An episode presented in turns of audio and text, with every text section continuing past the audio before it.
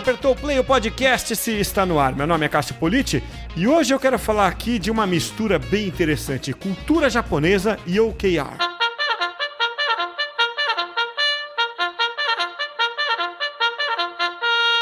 Na edição de hoje do podcast, eu tenho a satisfação de receber o Daniel Alves, que é fundador da Color Crew no Brasil. Color Crew que é uma empresa é, criadora de inovação para gestão corporativa ela, em outras palavras, faz a gestão de muita coisa dentro de uma empresa, cultura, pessoas, metas, eh, processos, enfim, é tudo aquilo que envolve, né, de uma maneira mais global, mais geral, a gestão de uma empresa, principalmente tendo como pano de fundo a inovação. Daniel, é um grande prazer receber você aqui. Obrigado por aceitar o convite para o bate-papo aqui, Daniel. Olá, Cássio, tudo bem? Prazer é meu. É muito legal falar um pouco sobre a nossa empresa, sobre o que a gente pode agregar né, na cultura das, das empresas aqui no Brasil. Nós somos uma empresa, na verdade, internacional, mas já atuamos aqui no mercado brasileiro desde 2020. Né, então, mais uma vez, um prazer estar aqui com você. É uma empresa japonesa, né, Daniel? A empresa... Pois é. é. E isso faz parte até do papo hoje aqui, né? É, porque... é exato. É, falar de cultura organizacional, né? É, com você que vive é, nesse mundo da cultura japonesa é muito interessante, né? É, porque é justamente isso, né, Daniel? Você vive dois cenários ali que eu acho que, que quando eles se cruzam fica muito interessante, né? Você vive a cultura japonesa, que é sempre fascinante para quem trabalha, né, dentro de uma organização grande, né? E você vive o OKR, né? É, não vou entrar em muito detalhe aqui, é, é, até porque entrar nos detalhes seria delicioso, né? mas eu acho que eu desviaria um pouco o foco aqui da conversa. Mas a Color Crew é, é uma empresa é, que foi fundada, foi criada pelo, por um dos fundadores da SEGA, né? É, a, a, SEGA é aquela mesmo, né? Para quem é, até tem um pouco mais de, de vivência, né? É, como eu, é aquela dos videogames mesmo, né? E a Color Crew também pertenceu à Toyota, né? É, e, e, então você vê como ela está ali, né, realmente com DNA japonês, né, na, na sua história. É, e é, é então, com base nisso, é, é, o que eu queria te perguntar, né? Como é que é trabalhar né, nessa empresa, né? E, você trabalha, é, você, é um, você é um empreendedor, na verdade, né? É, que está aí realmente enraizado na com, a, com, a, cultura japonesa, né? Dentro, dentro da sua própria empresa, né? Em que, é diferente trabalhar numa empresa japonesa quando você trabalha com a cultura de uma empresa de qualquer outra nacionalidade brasileira, por exemplo? Legal, Cássio. Bom, até contando um pouquinho sobre a minha história, né? Em 2018, eu me mudei para o Japão exatamente com o desafio de levar a Color Crew para o mundo. Né? A nossa uhum. empresa até então atuava no mercado japonês e ela queria explorar outros mercados, Estados Unidos, Singapura, Europa, enfim, o Brasil nem estava no radar até então, né? Mas a, até 2018 eu trabalhei em várias empresas aqui no Brasil, inclusive eu passei muitos anos na Vivo, é, na Ericsson, trabalhei no Banco do Brasil, então é, eu, eu, vivenciei durante esses 15 anos aí como que era né, essa estrutura hierárquica no Brasil, a cultura, é, é, esse, esse, modelo de, de, de gestão top-down né, que a gente tem uhum. muito aqui. O, o Brasil, ele, eu, eu, vejo que ele está indo para um, um modelo é, um pouco mais disruptivo, um pouco menos hierárquico, mas eu ainda vejo que falta muito, a gente precisa aprender muito, né?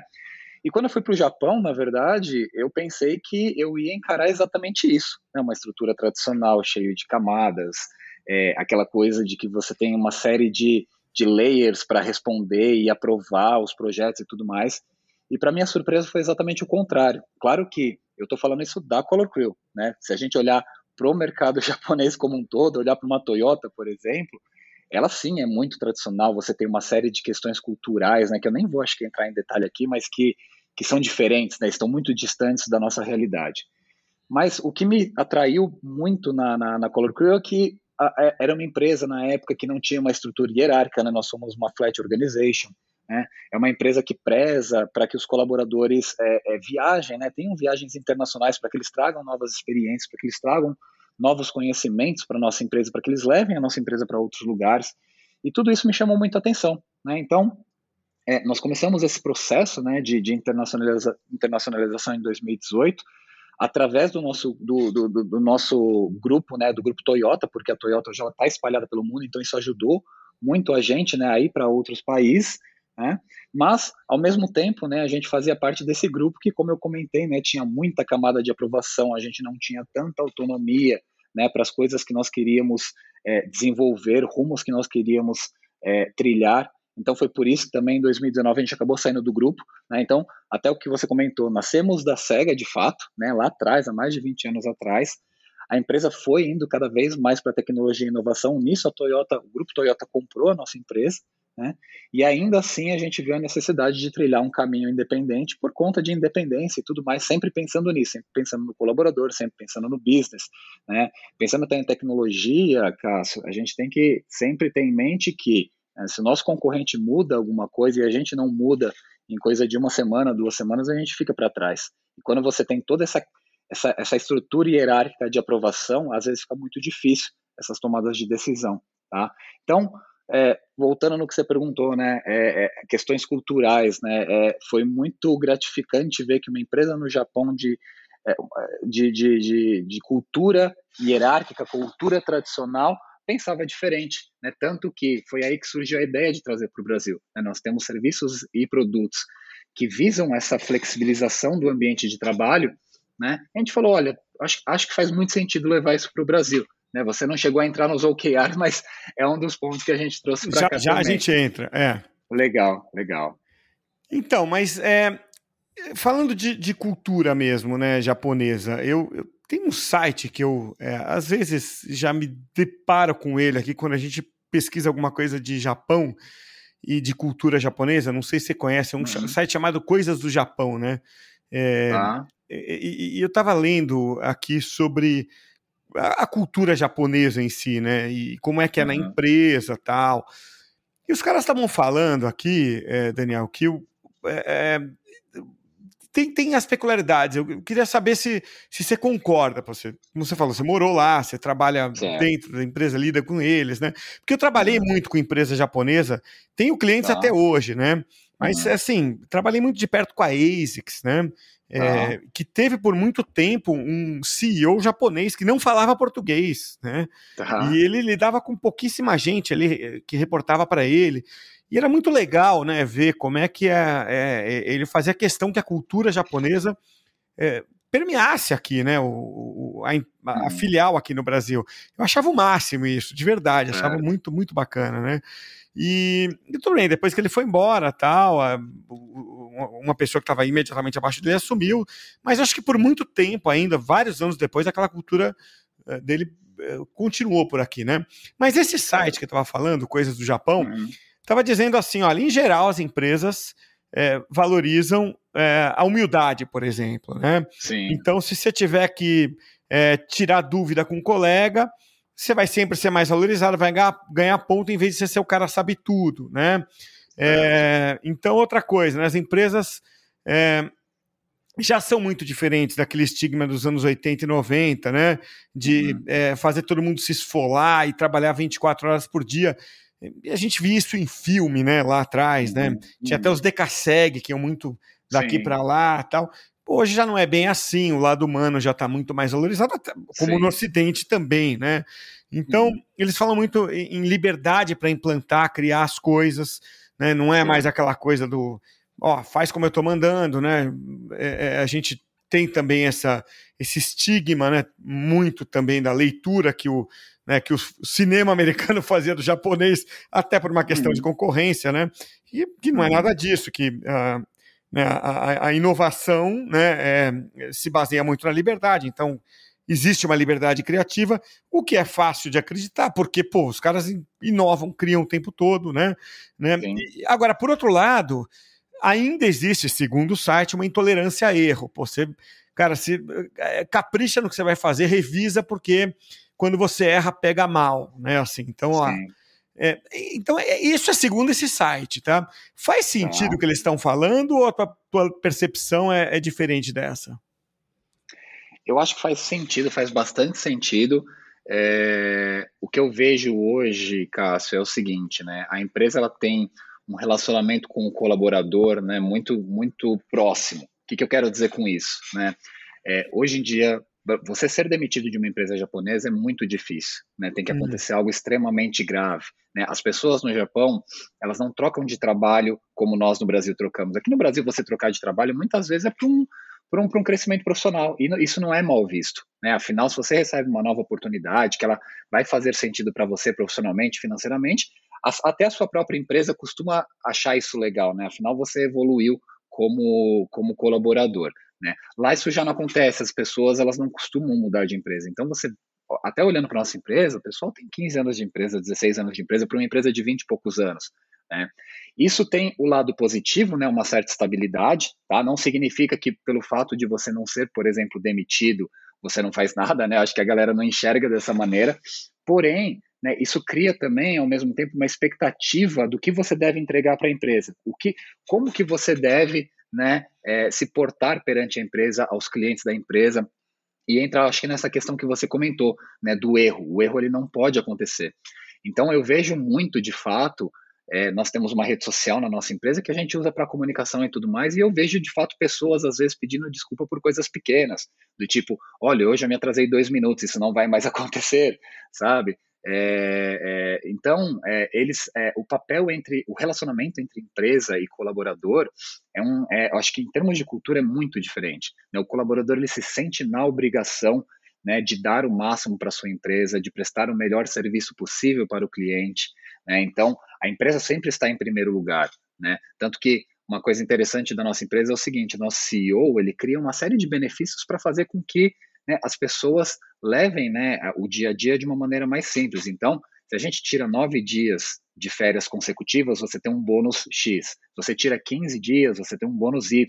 Né? Se você tira duas vezes esse bônus, esse, é, 15 dias, você vai poder tirar né, um bônus duas vezes né, maior. Uhum. Então, assim, exatamente para incentivar as pessoas a não se dar tanto para a empresa, né? Até engraçado dizer isso. E mesmo assim as pessoas não, não, não, não ganham esse bônus, né? Claro que nós brasileiros lá a gente adora, né? Afinal a gente gosta de viajar, a gente gosta de, enfim, é, tirar férias, mas é muito engraçado, né? Do, do, do, mesmo jeito que você tem uma empresa que te provê uma estabilidade, as pessoas se sentem na obrigação de tar, estar 100% do tempo né, provendo para aquela empresa, para aquele cliente, né, com a menor taxa de erros possível. Então, acho que faz realmente bastante sentido e a gente vê muito disso, tá, Cássio, lá, né? É, é, a, como que as empresas, né, é, elas, elas fazem parte da vida da, da, da, família dos colaboradores e o que que, né, a pessoa, no caso, muitas vezes o homem, né, ele tem como papel perante essa empresa. Então, viajar, sair com o cliente, levar o cliente para jogar golfe, né, que é uma coisa muito comum lá no Japão, né, então, é, a, às vezes isso acaba ficando até um pouco maçante, né, para o colaborador, porque de fato ele dá muito para a empresa. Né? Então, a, acho, acho que, é, que é verdade que você leu sim. Tá. Quer dizer, uma relação, é, pelo que você falou por último aí, que me, me, me chama muito a atenção. É, o cara não troca de emprego e a empresa, quer dizer, tem um significado na vida dele, né, de algum jeito. Uhum. A, a, empresa está mais dentro da, talvez, da vida dele, é isso? É, talvez como é, no passado foi mais para gente, assim, é, é, é ser, ela ocupa um, um, um, espaço maior, talvez, na, na vida do cara, é isso? É, o que, que acontece também, Cássio, quando a gente olha né, para a sociedade japonesa, né, você tem muitos serviços que são caros. Né? Então, eu vou trazer um exemplo. Né? Quando, quando um casal japonês eles, eles engravidam, né, tem filhos e tudo mais, o que, que você faz normalmente no Brasil? Você, depois de certa idade, você coloca numa creche, né, porque o homem e a mulher uhum. trabalham e, consequentemente, né, a gente precisa de alguém para cuidar das crianças. Lá é muito difícil que isso aconteça, porque os serviços são caros, né, é limitado esse tipo de serviço. Uhum. Então, consequentemente, muitas mulheres acabam né, desistindo do trabalho para cuidar das crianças. Né, e o homem é, passa a ser né, financeiramente o provedor daquela família. Né? E aí volta muito nessa questão do passado que você comentou, né? Você fala, putz, eu estou vendo um cenário, sei lá, de 1970 talvez, mas isso ainda acontece muito lá. Né? E, e aí esse trabalho do homem, né, que é uma empresa tradicional que vai prover de fato né, tudo que a família daquele homem precisa, né, ele se sente na responsabilidade de né, é, é, trabalhar e não errar e, e se dar cada vez mais para a empresa. Então também tem muito disso, tem muito não só do homem com a empresa, mas do que a gente tem de serviços na sociedade, o quanto isso custa. Né? Envolve muita coisa que além da própria do próprio relacionamento empresa-colaborador. Entendi, bacana. E o japonês é muito organizado, né? Isso é uma Sim, marca, é, putz, assim, você vê é, nos extremos, né, nas situações extremas. que me marcou muito foi quando a gente teve aquele, aqueles tsunamis, né, que assolaram uhum. o país poucos anos atrás. Uhum. Em um ano o país estava reconstruído, né? E é uma coisa impressionante, né? A gente até fazia comparações eu acho que não eram injustas, não, elas eram até um pouco exageradas, talvez, mas você fala assim, pô, uh, sabe, caiu um barranco, às vezes, aqui num, numa estrada nossa aqui, três anos depois a estrada, aquele trechinho de estrada não estava reconstruído ainda, Sim. e no Japão, o país inteiro reconstruído em um ano, né? É claro que é, é, eles têm essa cultura de reconstrução porque é, eles cresceram assim, né? Mas é, eles são muito, muito organizados. Isso tem alguma relação com o tema que você eh, beliscou agora há pouco, né? É, que é o OKR? É, ou, ou, isso você é que uniu os pontinhos aí? Olha, é, eu, quando a gente fala em OKR, basicamente a gente fala em organização das suas atividades, organização das suas Sim. metas, organização do seu dia a dia. Né? Olhando lá para o lado do Japão, né? Eles, eles precisam de fato ser organizados. Né? Vamos pensar que no Japão é, são 120 milhões de pessoas, né, num, num, em uma área do tamanho de São Paulo e Rio de Janeiro, né, uhum. ou seja, eles têm aí 60% da nossa, da, da, nossa população numa área muito menor, né, então é extremamente, é, é, é a, a, a, demografia é muito densa, né, então, consequentemente, se você não tem regras e organização no dia a dia, essas pessoas não conseguem nem circular, né, tanto que é, existe o lado da calçada para você ir, o lado da calçada para voltar, né? O lugar certo para atravessar as ruas e as pessoas atravessam sim no lugar certo, uhum. né? Diferente de, de, de, outros lugares, porque eles necessitam disso. Né? A gente até costuma dizer o seguinte: o Japão ele é o país mais previsível do planeta. Né? Se você quer chegar no bairro X às 7h45, você sabe que você vai chegar, porque os trens eles não atrasam sequer 5 segundos. Né? E tudo você faz de trem lá, né? Usar carro acaba sendo um pouco caro. Então, assim, é um país muito previsível, por quê? Porque ele é organizado, por quê? Porque ele tem estrutura para isso, né? E a nossa empresa também, pensando isso lá no passado, ela falou, poxa, já que a gente está trilhando um caminho de uma empresa mais flexível, por que, que eu não começo a usar uma metodologia que facilita a organização do dia a dia das pessoas? Né? E foi aí que a gente passou a trabalhar com essa metodologia, foi aí que a gente pensou em desenvolver uma ferramenta que ajudasse a nossa empresa na gestão dessa metodologia, né, que são, que são os OKRs, os Objectives os Key Results, para facilitar, inclusive, as nossas operações em outros países. Né? É muito legal que hoje nós estamos aqui no Brasil, mas o time do Japão entende 100% do que está sendo feito aqui, lá, né? mesmo estando 12 horas aí é, é, de diferença de, de, de tempo, é, eles conseguem entender, eu consigo entender exatamente o que eles fazem lá. Por quê? Porque a gente tem né, uma série de metas que a gente precisa cumprir, a gente tem uma ferramenta para que a gente faça a comunicação por lá, e ponto final, todo mundo fica na mesma página. Então, acho que é, é, surgiu um pouco disso, né, dessa organização que a gente tinha no dia a dia, que a gente precisava ter no dia a dia, que veio a metodologia e, consequentemente, acabou vindo a ferramenta, que né, é uma das frentes que hoje a gente mais atua aqui no Brasil também. Que é essa ferramenta que, é, basicamente, né, é, estrutura as empresas e as equipes né, a partir de resultados. Né? É, e, e, Daniel, a, a, acho que tudo começa para você saber onde você quer chegar. Né? Uhum. Tá certo? É, é então, é, a, a, organização, vê se eu estou certo, assim, a minha leitura quando você usa OKR é que você organizar tudo é, é, mais ou menos uma, um benefício, não diria uma consequência, mas é um benefício. Né? Uhum. Tudo começa por é, aonde eu quero chegar e como é que eu meço isso. Faz sentido? Faz sentido. Eu costumo até dizer, Cássio, o seguinte, né? O, o como e o quando as coisas são feitas acabou deixando de ter importância, né? Todo mundo tá de home office, né? Quando eu vim para o Brasil, olha que engraçado, né?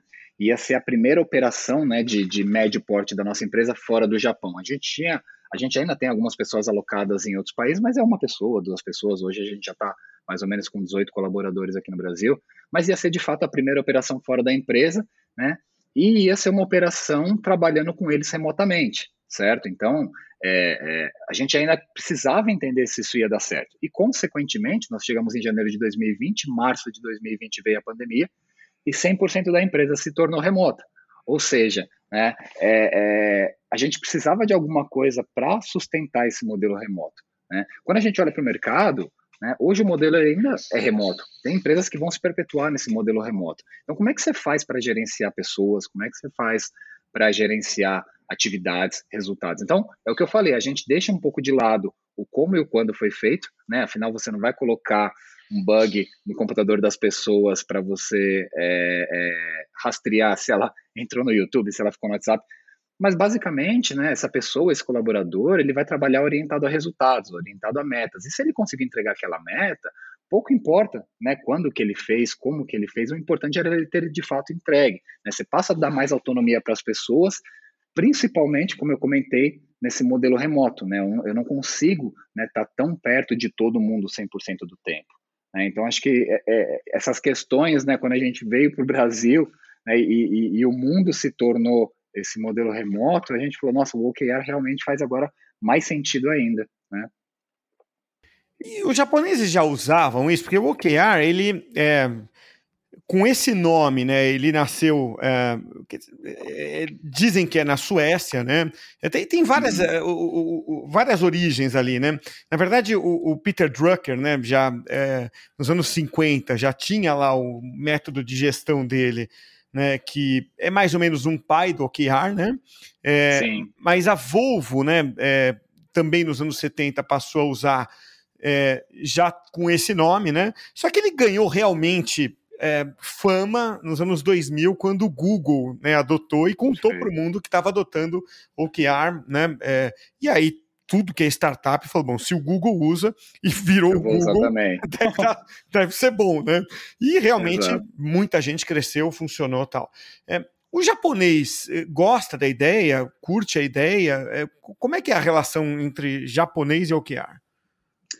Olha, o japonês ele gosta muito da ideia de gerenciar atividades, né? Então, é, a abordagem que existe lá no Japão é exatamente essa. Significa o quê, né? Quando a gente trabalha com OKRs, você entrega resultados, porém, esses resultados eles são entregues através de uma atividade que você fez. Né? Então, a atividade em si ela não deixa de existir. Até quando a gente fala em metodologia OKR, o que a gente fala? Bom, os colaboradores eles passam a serem orientados a resultados ao invés de atividades. Né? Ele não vai mais ser aquele colaborador que entrega um relatório toda semana, porém, aquele relatório vai gerar determinado valor que vai alimentar um resultado-chave, consequentemente, a estratégia da empresa.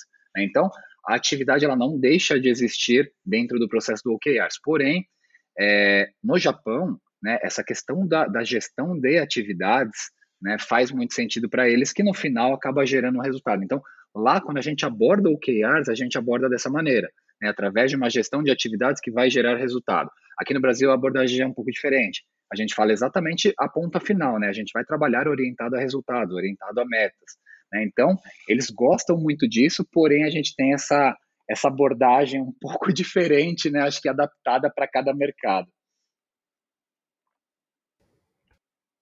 É muito interessante você contar isso, né? Porque o OKR ele, ele pressupõe uma, uma liberdade, né? É, você meio que delega, né? É, e, e, como é que você aplica aqui, então? É, é, porque o, o OKR, ele não é. Eu já percebi conversando com as empresas que, tudo bem, tem os jeitos lá padrão, né? É, uhum, existem, uhum. É, inclusive, softwares, né, para você contratar e, e, eles mais ou menos é, te dão ali o jeitão de fazer, né? E, e, a partir do momento que você implanta, é, hum. Tem o seu jeito de fazer, né, Daniel? É, Sim. Você vai olhar duas empresas fazendo, elas dão as pequenas adaptadas ali. Sim, qual, qual, é o seu jeito de fazer? Tá. É, o que a gente enxerga como inevitável, Cássio, é primeiro o seguinte: a estratégia da empresa, né, o planejamento estratégico anual, ele precisa estar em formato de OKR, né? Porque o que a gente, o que a gente quer com a metodologia basicamente é trazer o time para perto da estratégia. Esse é o ponto número um. É assim que você mostra para as pessoas que a metodologia ela não é só válida para a empresa, mas para o colaborador também. Ele passa a entender o que, que a empresa está buscando ao longo daquele ano, em termos de receita, despesas, meio ambiente, cliente, colaborador e assim por diante. Então, o que você tinha de planejamento estratégico num modelo tradicional, num deck de 150 slides, que ficava sempre em um C-level financeiro e comercial, passa né, a, a, a ficar transparente em um formato de OKRs com 15, 20 caixinhas, tudo mensurável para 100% da organização. Esse é o passo número um, e a gente fala para todo mundo que se a gente não tem isso, eu não consigo direcionar as pessoas para lugar nenhum.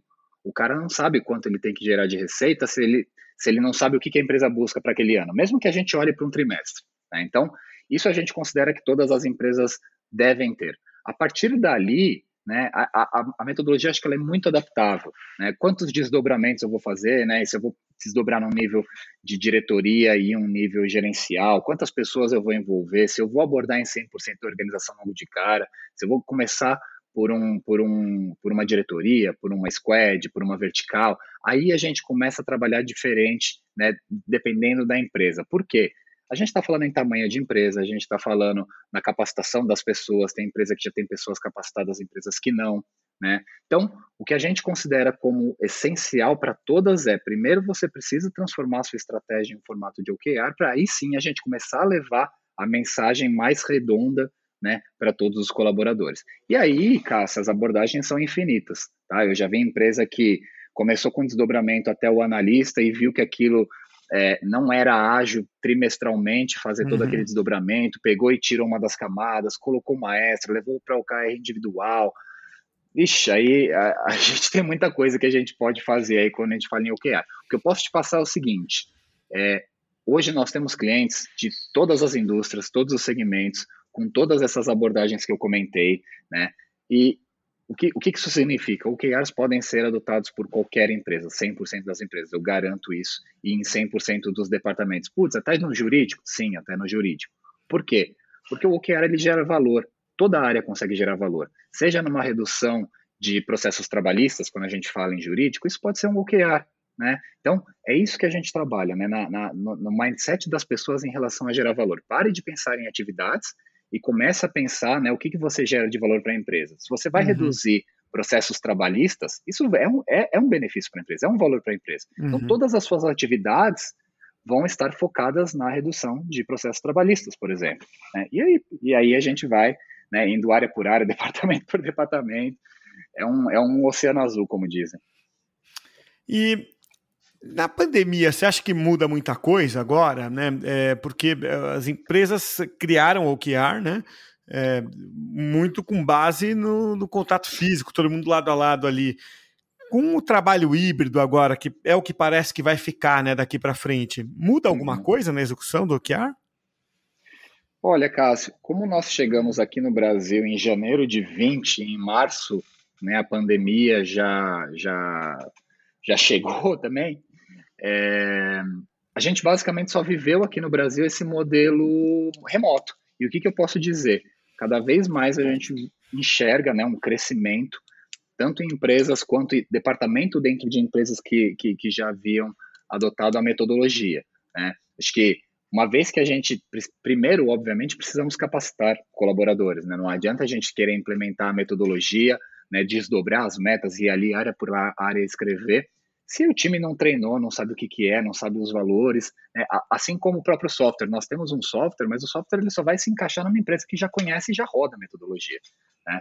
Então, pensando que hoje nós temos ferramentas para fazer esses, esses treinamentos, para sentar departamento por departamento e escrever as metas, hoje eu vejo até como uma vantagem o modelo híbrido porque você não precisa ter deslocamento, né? Hoje eu atendo cliente no Rio de Janeiro, no Rio Grande do Sul, Fortaleza, e antigamente qual que seria o correto, né? Eu teria que me deslocar até lá, né? Isso uhum. gera um custo, você tem uma série de agendas, você precisa ter um espaço, você precisa ter coffee break, enfim, tudo que, que tange aí um evento, né? De grande porte de empresa. E hoje a gente já não tem mais isso.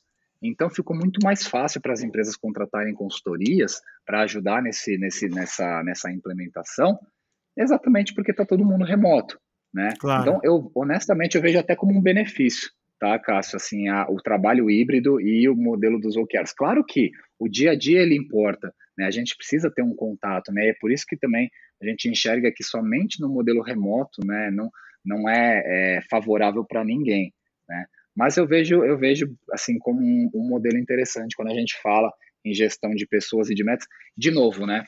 Se a gente tem pessoas em modelo híbrido e eu não quero controlá-las o dia inteiro, das 9 às 18, eu preciso ter alguma coisa que justifique que ela está entregando algum valor. E a metodologia ela vai estar tá lá exatamente para isso, entendeu? Perfeito. Daniel, quero te agradecer muito aí pelo bate-papo. Você conhece demais esse mundo dos OKRs. É, e isso eu acredito que a gente só aprenda mesmo fazendo. Não existe nem muita bibliografia né, sobre isso. Você vai ver os livros aí, eles não são muito extensos, porque isso é Sim. prática, né?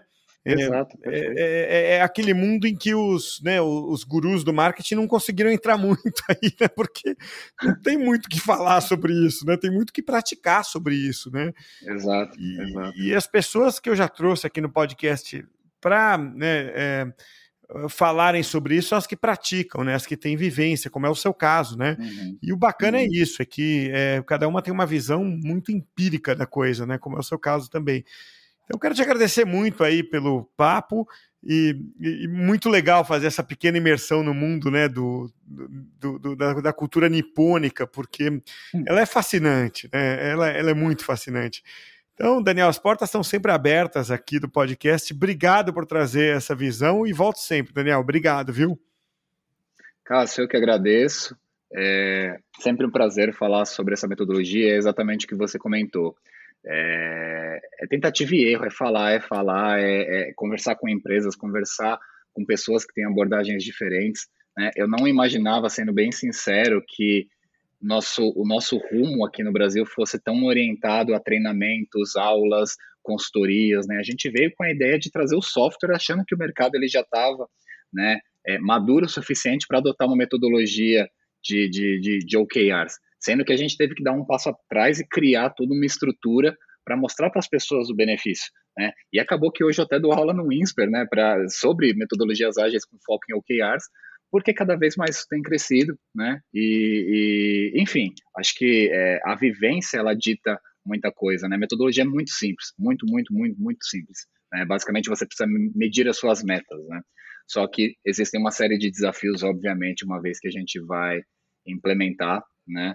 E os desafios estão aí para isso, né? Para fazer com que nós cresçamos profissionalmente, né? Me mudar para o Japão foi um baita desafio, trazer a empresa para cá tem sido um desafio em um momento de pandemia, então nem se fala, né?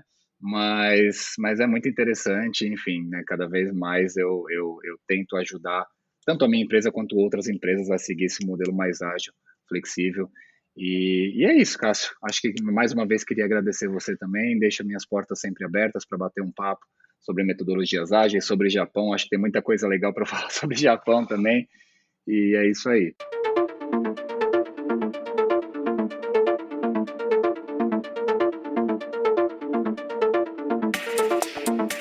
Vamos então aqui para o insight final. Lembrando que o podcast de hoje é oferecido pelo Comunix 360, a plataforma completa do Comunix para profissionais de comunicação corporativa que precisam se relacionar com a mídia. Tá tudo lá em comunix.com.br. Organização é uma qualidade que quem tem sempre sai ganhando, né? E japoneses são craques nisso.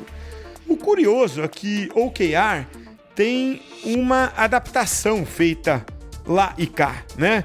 Por exemplo, aqui no Brasil as empresas usam OKR dando mais liberdade de ação, né? Elas focam na estratégia e os colaboradores têm mais liberdade para agir como eles querem. Mas no Japão, como trouxe o Daniel Alves da Color Crew, é diferente, né? As empresas acabam tendo mais controle das tarefas, né? É uma questão de cultura de cada país. Esses foram alguns dos meus insights. Pensa você nos seus aí. Até a próxima, hein?